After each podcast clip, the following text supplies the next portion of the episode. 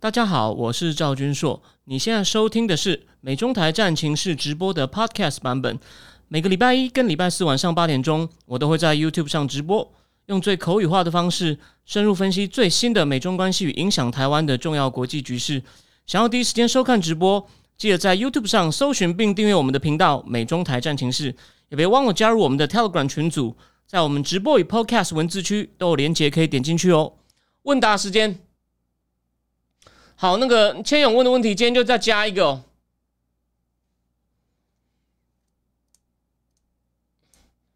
他的那个那个哦，有人问我说没看过我喝水，其实我今天带了一罐水。好，我们先回答千勇第一个临时的问题：他们之前去银行急，为什么直接用微信转账把钱转出来用呢？我猜可能也有问题啊，可能也有问题。我举例哦，我虽然还有微信转账，我现在不能，因为我台胞证过期了，所以有人把钱转给我，我现在有一千块锁在我微信里面。我猜他已经先试过了，我猜他已经先试过了，所以呢。才跑去，才跑去那个银行，可能就是有个讯息吧，就说现在转账有问题，请跟你自己银行本身联络。就微信我不负责，我我我怀疑啊，我怀疑。哦，我先简单回答你。好，再来，等我一下哦，我开始开这个，我开始开这个问题问题系列哦。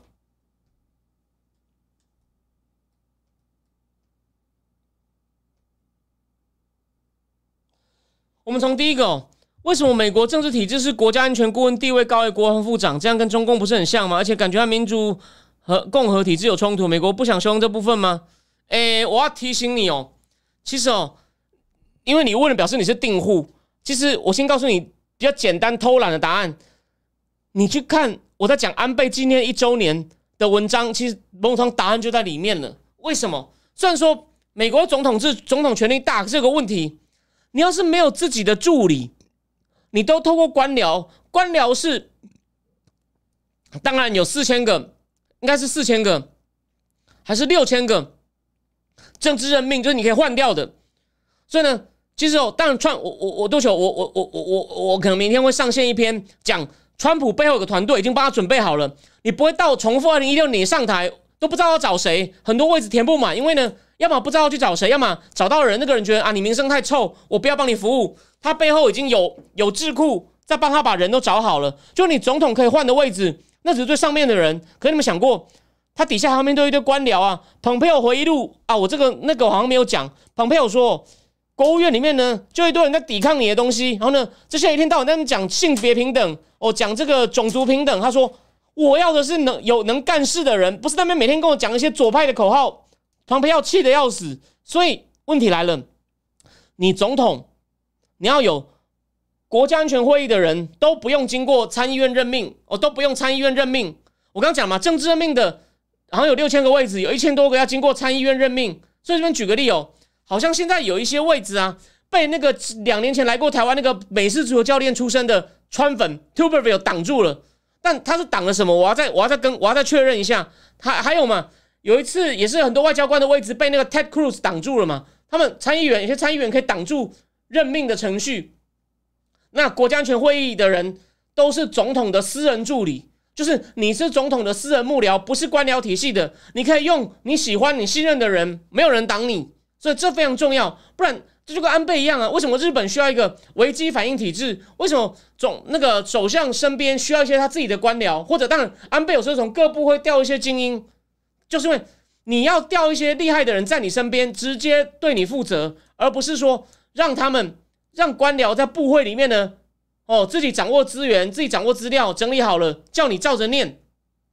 你让他在，他就就在你身边哦，你可以直接命令他，叫他去跟各部会要哦。为什么？如果他抵制，为什么要不到？搞清楚。所以呢，其实哦，总统身边，但国家安全会议的规模哦一直在变大，好像现在已经变成多少人？我真的忘了。虽然我在我前节目哦，我记得我记得讲过。讲过，哇，林林林林谦老师，林谦老师讲的东西，林老师讲的东西非常重要。那个会员要看一下书，现在变得很敏感，没有错。我我这边插个话哦，我要跟我的公司讲说，我不但不能去了，我也会举这个例子说，现在他们对思想控制很严。我我去，他会检查你们 VPN，我的手机上面如果微信就是看到我装什么软软体弄出来，我会有麻烦，所以。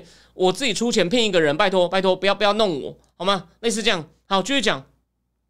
所以啊，所以啊，这种总统的私人助理，目的就是不要让美国总统被官僚牵制。毕竟总统能任命的位置也就六千多个，可是联邦政府好几万公务员，所以呢，你需要有一个怎么讲？好像现在国家安全会议，我印象中大概有五百多人，好像五百多人呢。你要五百多个哦，统合各方面的总统私人助理，我来提供你各种情报，让你可以，不然你你怎么？你想想看，如果你只是一个类似像行政办公室的话，你怎么跟官僚周旋？哦，这样讲好了，或者说，你你没有办法跟官僚周旋呢？哦，虽然说你说各部会首长是你任命的，可是他们也要跟官僚周旋啊。我不是讲蓬佩奥气得要死，所以呢，你还是要有些事情啊。你就算就说，就算你不能够改变官僚，说官僚会抵制你，但是哦，你还是你要有自己的幕僚，我才能够至少跟他们抗衡嘛。不然的话，温书威啊，为什么说什么以前日本是在历经改革以前，日本长期甚至到到到中正跟康王才开始改变。官僚很大，这些政治人物呢，好像只是来分赃分职位，然后呢，就拿着我们官僚的东西念一念。哦，如果美国不这样做的话呢，有些事情也会变成那样。虽然说理论上总统制权力比较大，应该是比这个内阁制大，但内阁制应该说内阁制是它不稳定啦，有时候被倒阁一下就走了嘛。所以为什么日本曾经你看，我们举个例嘛，安倍一年。福田一年，麻生一年，后来换了民主党，鸠山由纪夫一年，千职人一年，野田佳彦一年，六年换六个首相，哦，那是那是第二次哦，九零年代已经一次了。所以举个例，克林顿也是跟幕僚比赛，说因为幕僚在讨论我们到底克林顿在位八年换了哪六个日本首相，克林顿说我都写得出来啊，应该就是细川护熙、羽田之、村山富士。桥本龙太郎、小渊惠三、森喜朗等人，OK，所以内阁制有些不稳定哦，内阁制有些不稳定。那他你看嘛，他如从容易换下来，还有就是他有时候要要顾虑到党内派阀哦，不像总统，当然总统也要顾虑一些不同派系，他也有，可是他比较不受牵制，因为他可以，他有点像我一个人赢了，就全部都我的啊。他不像内阁制是这个国会多数大家一起赢下来的，所以派系一定要分。总统是看比较可以看情况比较大，相对相对，虽然他也要顾一些哦派系的问题。OK，谢谢 YW Chen，我对英国政治其实了解不多，他有通过固定任期法哦，这我真的不知道，我真的不知道，我对英国政治很不懂。哦，我是去年那次是英国首相 Liz Truss 发生一奇怪的事，我才第一次去看了一些英国政治，不然我以前只知道首相的名字，细节完全不懂。好，所以我第一个问题就先回答到这里。哦，他那个就说，反正关键就在于，你如果不给总统一个很庞大的私人幕僚、私人助理团队的话呢，那民主就就就变成只是就会隐约变成官僚治国，这是很大的问题。哦，我希望这个答案你能大概能满意。再来，再来哦！比起中共各种方法支持中共代理人，美国好像眼睁睁看着中共断方禁逼，美国不采取什么行动吗？理论上不能干涉内政，理论上，但明着中共怎么讲？中共这种集权国家呢，它比较某种程度上它行动自由比较大。说为什么？我举个相不相间接相关的。为什么普丁普里戈金都差点要叛变，要当董卓到安禄山，普丁不能干掉他？因为他能够帮普丁干很多可能普丁的正规力量干不到的事情。哦，在非洲跟独裁者当独裁者的华格纳佣兵团，当独裁者的贴身护卫，免得叛变；再者独裁者的军队，哦，因为非洲国家军力太差，华格纳提供武装直升机去帮独裁者米平地方变乱。当然，独裁者也没那么好心，有些地方很乱就放他死，哪些地方叛乱要明品。中非出产钻石哦，出产珍贵矿场的地方，还有普里戈金还帮他弄网络公司，影响美国大选。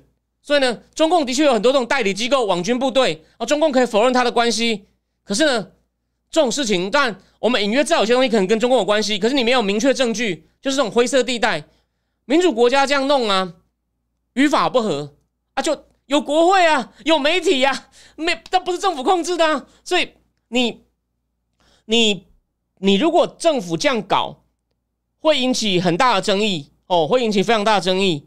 所以呢，民主国家明的不能，但没有说暗的不行。所以啊，就举个例嘛，我认为 CIA 还是会给一些地方一些支持。所以当年王立强案不就说是美国弄的吗？王立强案这样是美国弄的。我举个例，还有嘛，那个像有些比较早的资料应该出来了嘛。当年 CIA 给了安倍晋三的祖父安信介不少钱呢，就他让他竞选跟左派对抗啊，所以美国多少会给你一些暗中的支援，应该会给你一些暗中支援，必要时候他们知道一些东西，放一些消息给你。像我举个例哦，有人跟我讲我谁，我就不讲了，说当初蔡英文我提出一些那个。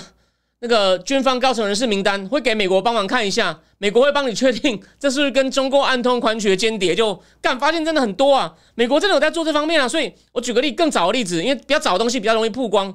那个好像宋长志第一次当国防部长，他是史上第一个不是陆军出身的海的国防部长。我去过他的官邸，我好像在这个这边讲过嘛。但那他已经过世了，不过他的儿子好像也是因为也在军方嘛，所以他们可以继续住。他他架一个假的火炉，然后火炉上就是宋长志跟那个他的跟老老蒋的合照，因为他的孙子小我们大学的时候一起会 hang out，所以我去过宋长志在大直的官邸，好像那时候呢，蒋经国给他一份名单，是我们的情报单位反抓到，但这次是美国间谍，好几个海军是美国是美国间谍，就是会提供一些我们的军事情报给美国，所以呢，美国暗的应该还是有来一些啦，可是呢。他明的哦，他不能够，我不认为他完全没有做，只是中共的像俄罗斯那种行动自由度比较大哦，就像俄罗斯的华格纳佣兵团，中共呢也有可能有一些网军部队啊，所以之前不是有那个有对吧？就不是美国美国有说国务院被害吗？又发生一个又发现一个新的网军组织啊，那种可能而且呢手法很纯熟，资源很充沛，你可以合理怀疑，但你没有确切证据说中共在搞鬼，我这是个很大的问题。哦，所以呢，美国他在他有限的范围能力内，他应该会采取一些行动。但台湾目前还不到这时候，所以呢，你先不用太紧张。今年还好啊，那个蓝蓝营或者亲共那边自己就够乱啦。你看郭董跑去看国泰市场看一个小时，说苦民所苦，你不觉得这有点搞笑吗？虽然他就现在保持媒体热度，但他要干嘛？我们自我们且战且走。我再来讲哦，哦，好，再来，再来，等我一下哦，再来第三个话题。他说：“常委企业里面最聪明、最有实力、最容易完成事情，黄沪宁。王沪宁为什么这么聪明又有城府的人？习近平感觉对他很放心，因为为什么你知道吗？因为他是幕僚出身，这其实很特别。他没有当过地方大吏，也没有军方资源，所以呢，他就是迎合主子，我帮你出，帮你出策。他他而且呢，他不拉当结派，所以他你不用担心他会跟别人串联起来把习近平搞倒。”所以王沪宁很清楚自己的角色就是幕僚，然后呢，他的确给每一朝的那个胡胡不不江泽民、胡锦涛、习近平三朝呢，他都会适时给他的主子呢，他就真的是一心为他主子想，我给你最好的建议。所以他从一个政策研究室的主任，虽然那是很高级的幕僚，竟然变成变常委，这是很特别。的确是因为他提出的理论能够让共产党所用，而且呢。他会提供皇皇帝一些治国的大方向，都很有用哦，至少对维持共产党的集权。但是呢，这个人又没有拉帮结派。但你你讲的担忧是对的。但是呢，我以前看过资料已经解释过了。王沪宁他就是让底下的人感觉很放心，他就是帮你出主意，他不拉帮结派，加上他的资历的确都在中央里的办公厅之内嘛。他的确没有当过地方大吏啊，以前常委。都要当都要去当过地方大吏或者是部会首长，王沪宁通通没有过，他就在这个中央政策研究室里面哦当主任，哦当主任，哦当主任，所以呢基本上是这样子，这个问题就先回答到这里。哦。那你你讲的你对他观察的特个人特质观察是对的，好再来台北二十世纪贸易倡议，有人说还好，有人说重要，其实哦它的细节我就这样很快看过一次。啊，都是一些细节啊。